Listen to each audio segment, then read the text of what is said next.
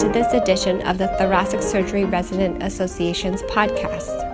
The opinions expressed in this podcast are provided for teaching purposes only and should not be applied directly to patient care.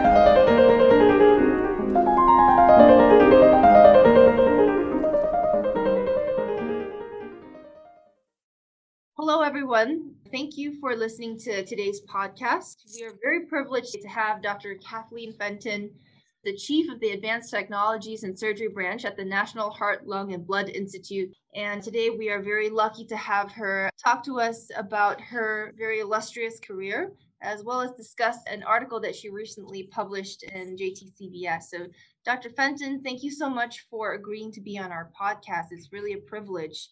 You've had a very unique career, and I was wondering if you could give us some background about yourself and talk to us a little bit about how you got to where you are today. Sure. Thanks for having me. I'm always excited to talk to young people that are interested in cardiothoracic surgery. There's so many different things that you can do with a career in cardiothoracic surgery.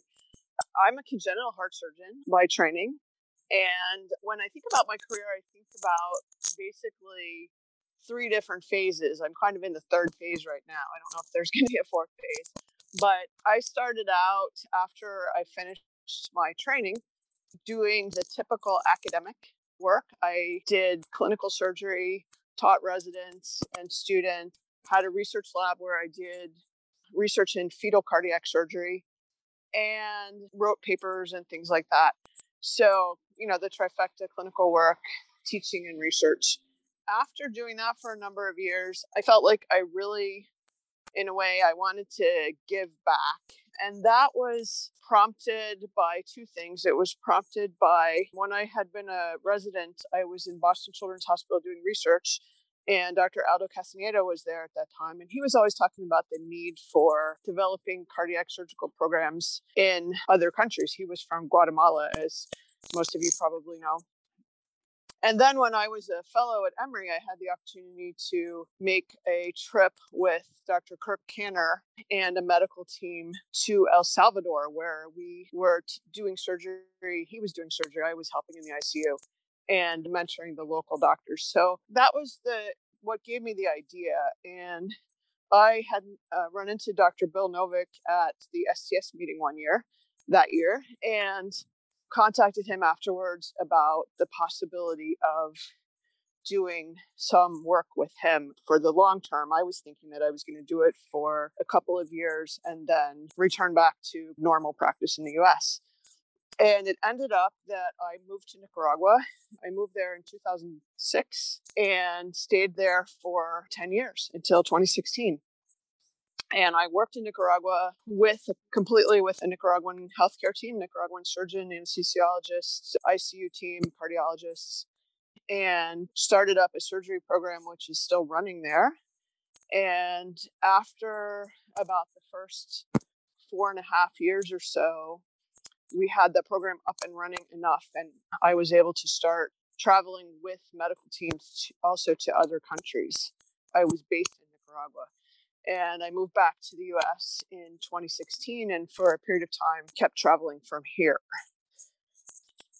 I'll say one thing that was really kind of shocking to me when I started telling people at home that I was planning to move to Nicaragua. There were basically two reactions. One reaction was kind of not surprising to me. Some people said to me, Oh, I wish I could do that. But then the other reaction was shocking and disappointing to me because there were quite a number of people, including some people who were friends of mine who I would have thought knew me pretty well.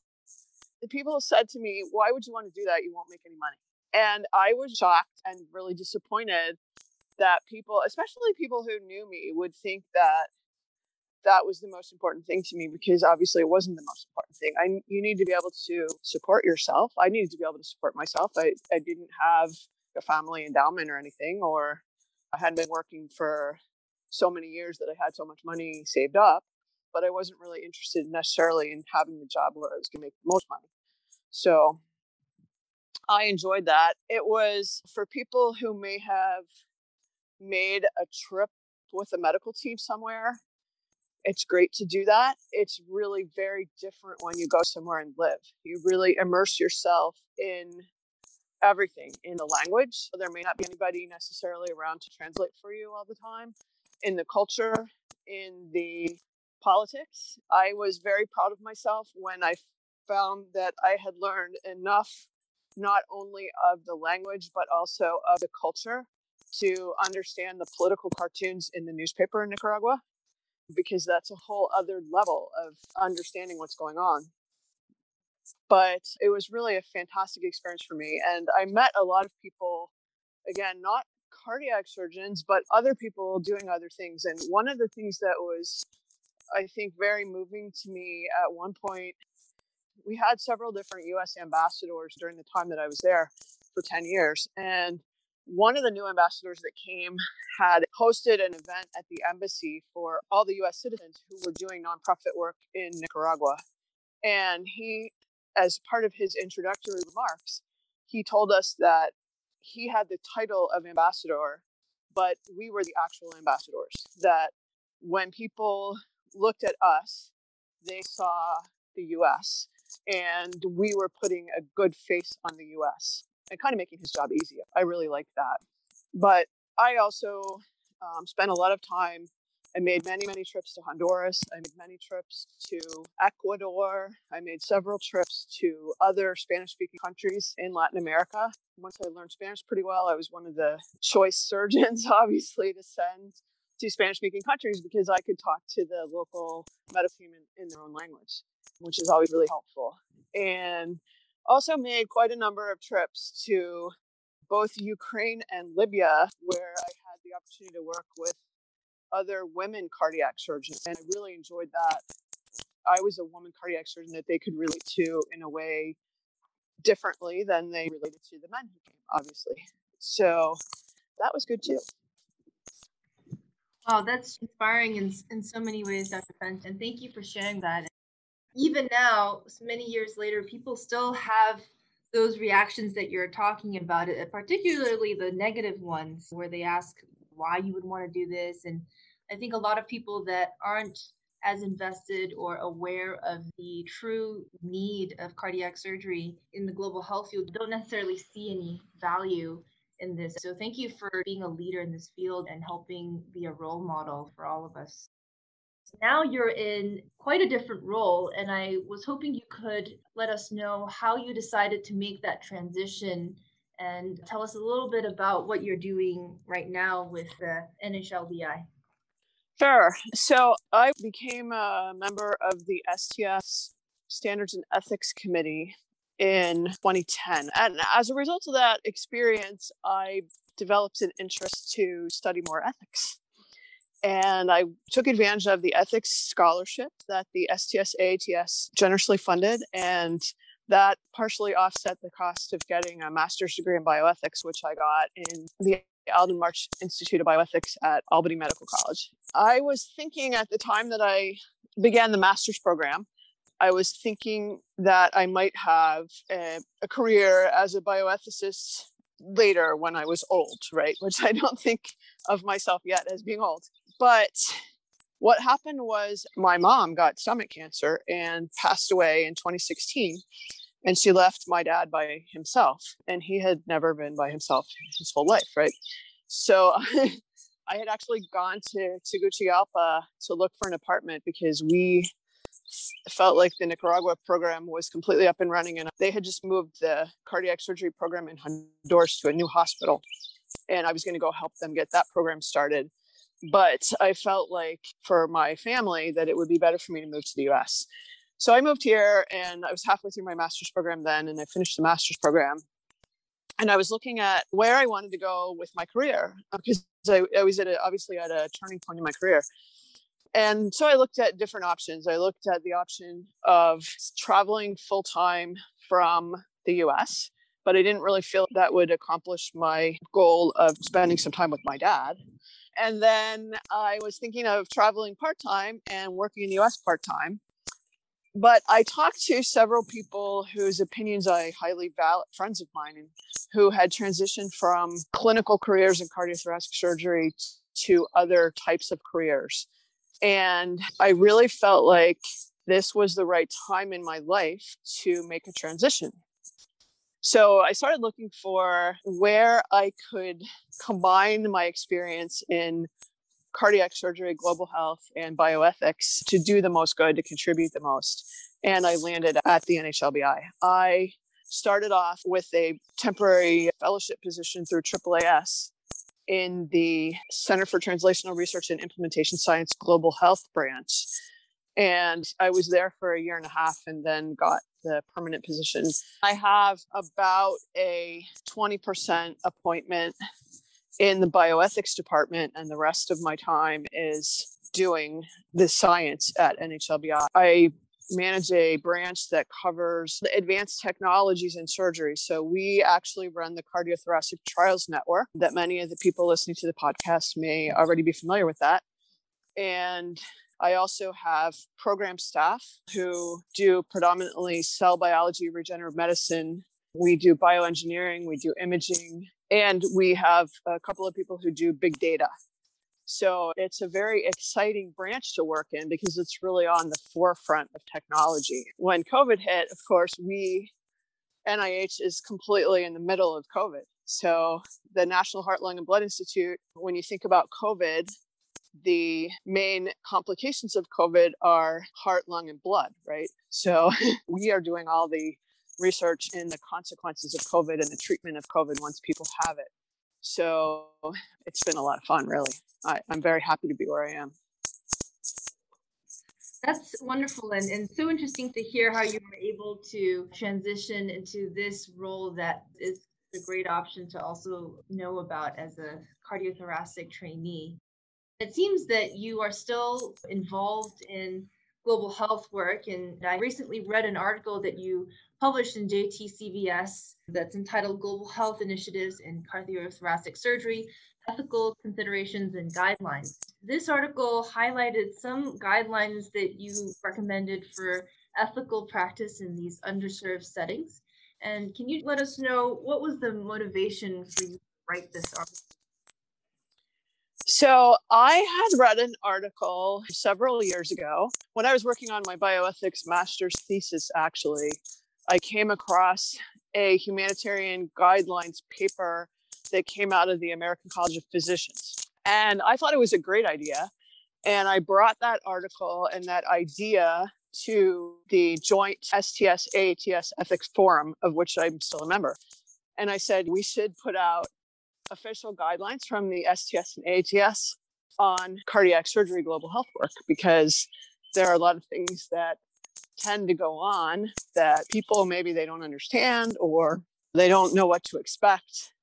So that's where that was the motivation for that. It generated a lot of discussion but we ended up convening a writing group and as you saw writing the paper it was really exciting you broke down the article to different phases of a surgical initiative. So before, during, and after. And one of the issues that you highlight is goal setting and having joint goals between the local team and the visiting team. How would you suggest to do this effectively, especially when there are always cultural differences and also differences in power dynamics that may sway the conversation? So I think that a big part of that, we kind of joked, and I think we actually put in the paper that we have two ears and one mouth for a reason. We want to listen. We want to really listen to what people say to us and to what they want. A lot of times we come from countries where cardiac surgery is well established and we have an idea of what they need, right?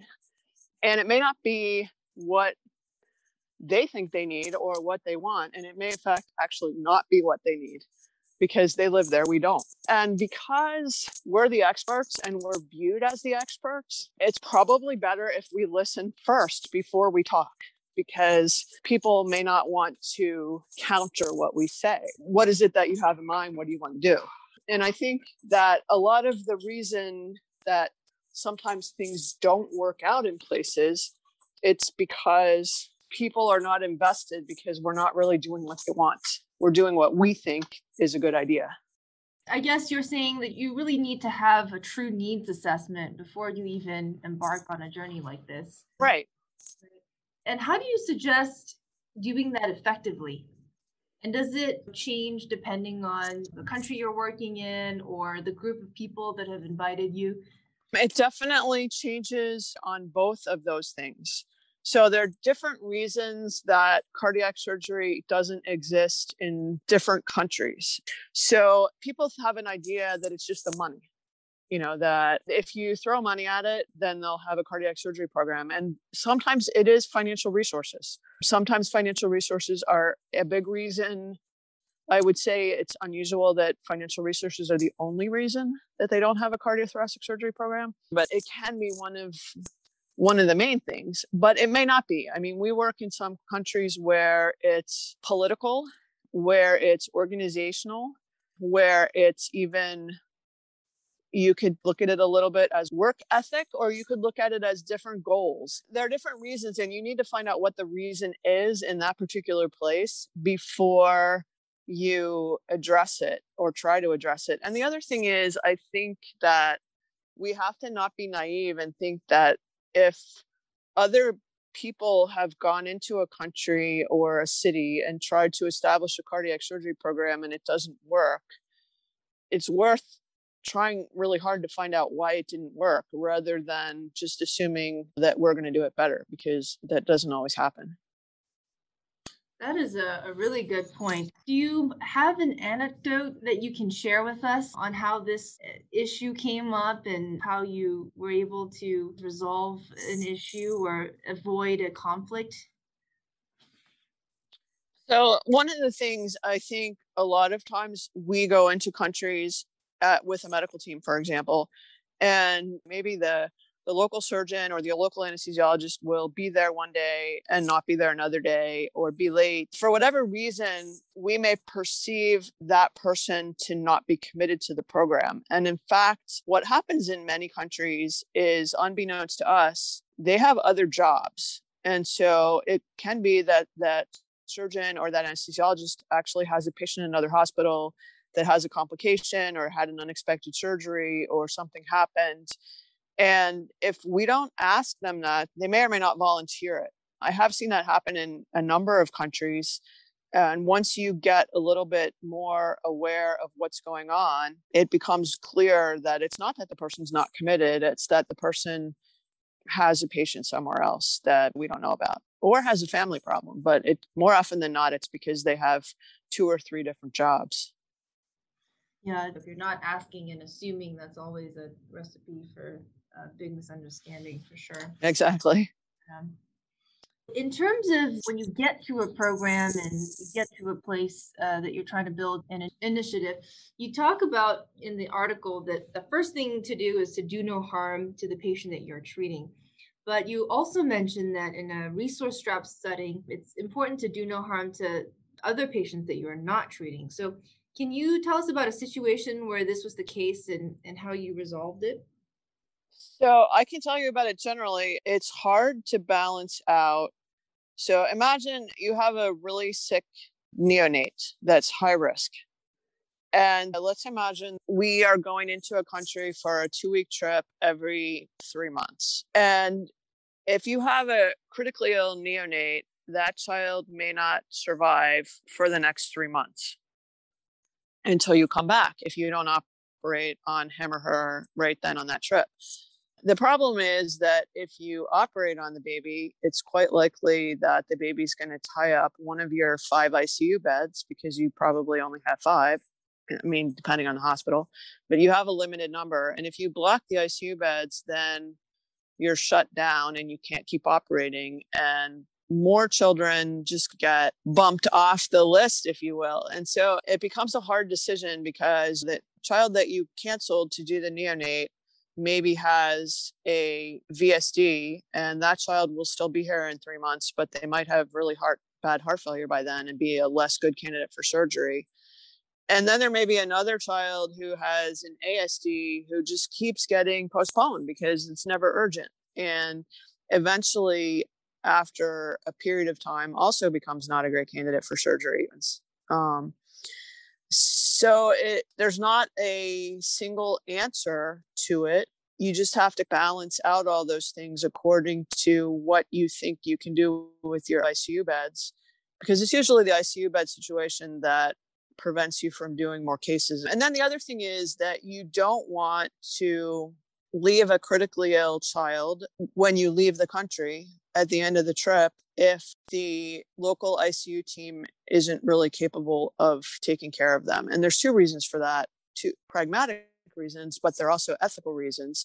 One thing is you don't want the child have a bad outcome because you don't want the child to have a bad outcome, right? I mean, if the child's not going to survive, there's not really any reason to put the child and the family through surgery, which is why there aren't that many countries where humanitarian teams do Norwoods, for example. We do um, Norwoods in a few countries where the ICU team is really good, but in most cases, they're not going to make it after we leave. So you don't even do that. just operate on another baby.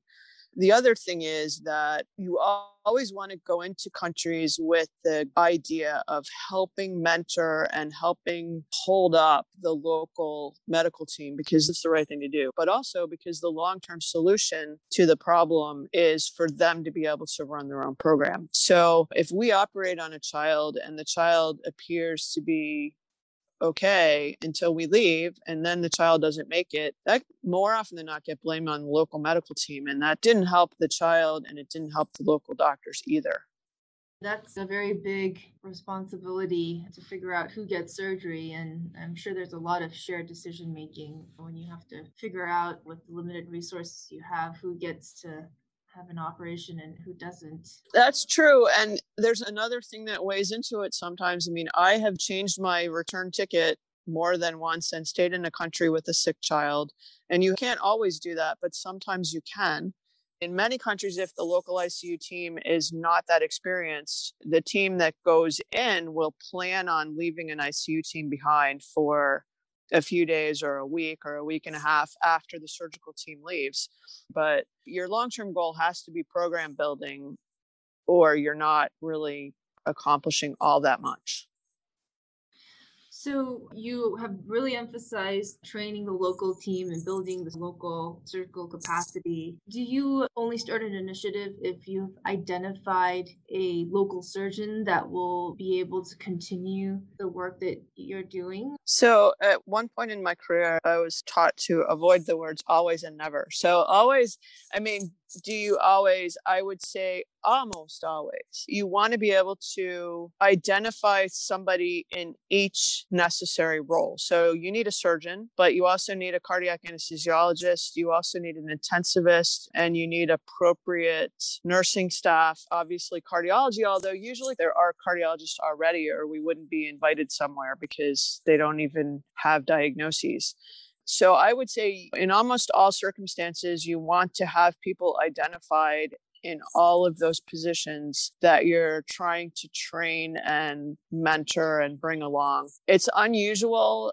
that you have them all at the same level. So, for example, I've worked in some countries with adult cardiac surgeons that have variable levels of experience in adults and minimal to no level of experience in congenital heart surgery. So you're teaching them the congenital part of it. We've worked in a couple of countries with pediatric general surgeons. A lot of times in pediatric surgeons will do, for example, PDA ligations. They might do coarctation repair. So you're you're taking somebody who's experienced taking care of children and trying to teach them to do cardiac. Um, you might have for example, a cardiac surgeon who's trained, who's gone away to train and come back to their home country, but there's no cardiac anesthesiologist or no perfusionist. You need a perfusionist too. So you want to adjust the level of the of the complexity of the cases you do almost to the level of the lowest person, if that makes sense. Because you want to be trying to get them to do as much as you can. And again, not just the surgeon, but everybody on the team. That makes a lot of sense, actually. I like the never say never or always.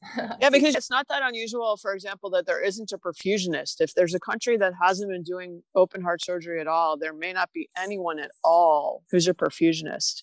And what you want to do when you go in there, you want you get started, you start doing your program, but you need to identify somebody that wants to be trained as a perfusionist. And it, it might be an intensivist, it might be an anesthesiologist, it might be a highly motivated nurse but you want to train somebody as a perfusionist because otherwise they're not going to be able to operate when you're not there. So that's a very good point. Um, one interesting piece of your article that I was reading is an ethical dilemma where you talk about shortages of medication and supplies, which are a frequent issue in these settings, and whether it's appropriate to use expired medical supplies or sterilized disposable equipment.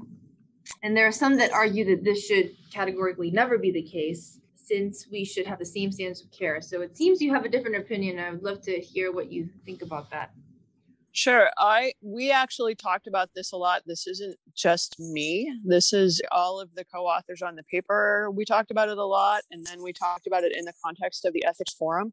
The focus of our paper is on patient-centered care. And so you have to always do what's best for the patient under the circumstances. We have uh, and we do sometimes use expired medications and expired supplies by the expiration date. We don't use things obviously that haven't been stored well or that aren't in good condition. And this has to be something that we're not doing it behind the backs of either the local med- medical staff or the local government. So there are some countries, for example, where they won't let you import expired things. There are some countries where they won't let you import things that are going to expire within six months, kind of like your passport in some countries.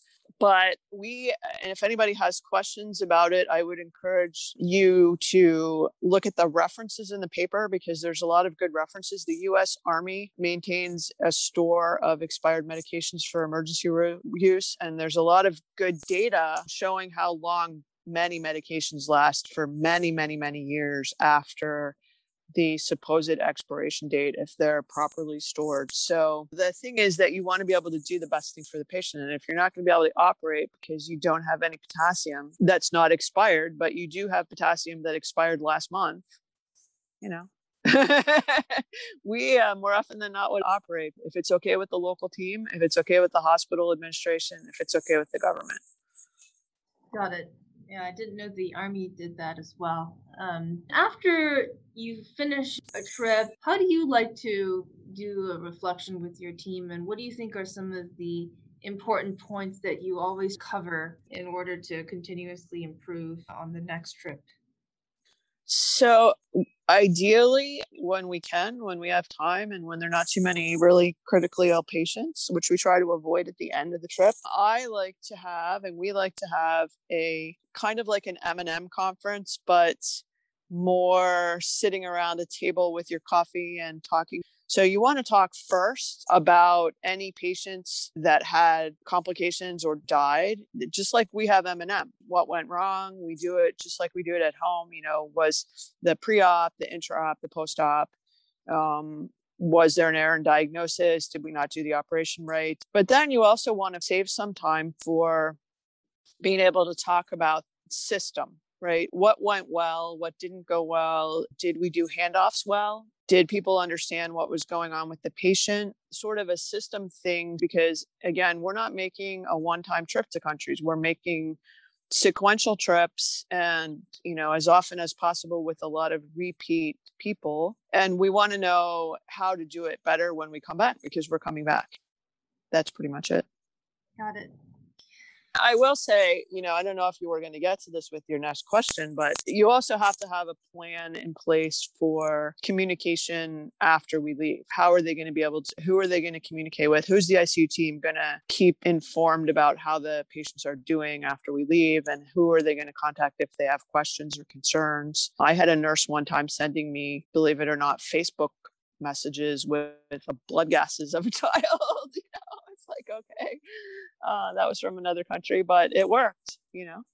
Yeah. So. Wow. Well, Dr. Fenton, I, I know you're extremely busy. So I want to just thank you again and thank you for being a true pioneer in CT surgery. Do you have any last advice for our thoracic surgery residents and fellows who are interested in pursuing a career in cardiothoracic surgery and global health? Um, I guess my advice would be going back to what I said earlier. Eh, you know, don't wish you could do it. Just go ahead and do it if you want to do it. It's really a lot of fun. It's very rewarding. I think that you should do whatever most excites you with your career and don't be afraid to try it and don't be afraid to change. Thank you so much again, Dr. Fenton. I know my colleagues listening to this podcast will really appreciate all your insights today. So thank you for taking the time to be with us today. Thanks for inviting me. I appreciate it.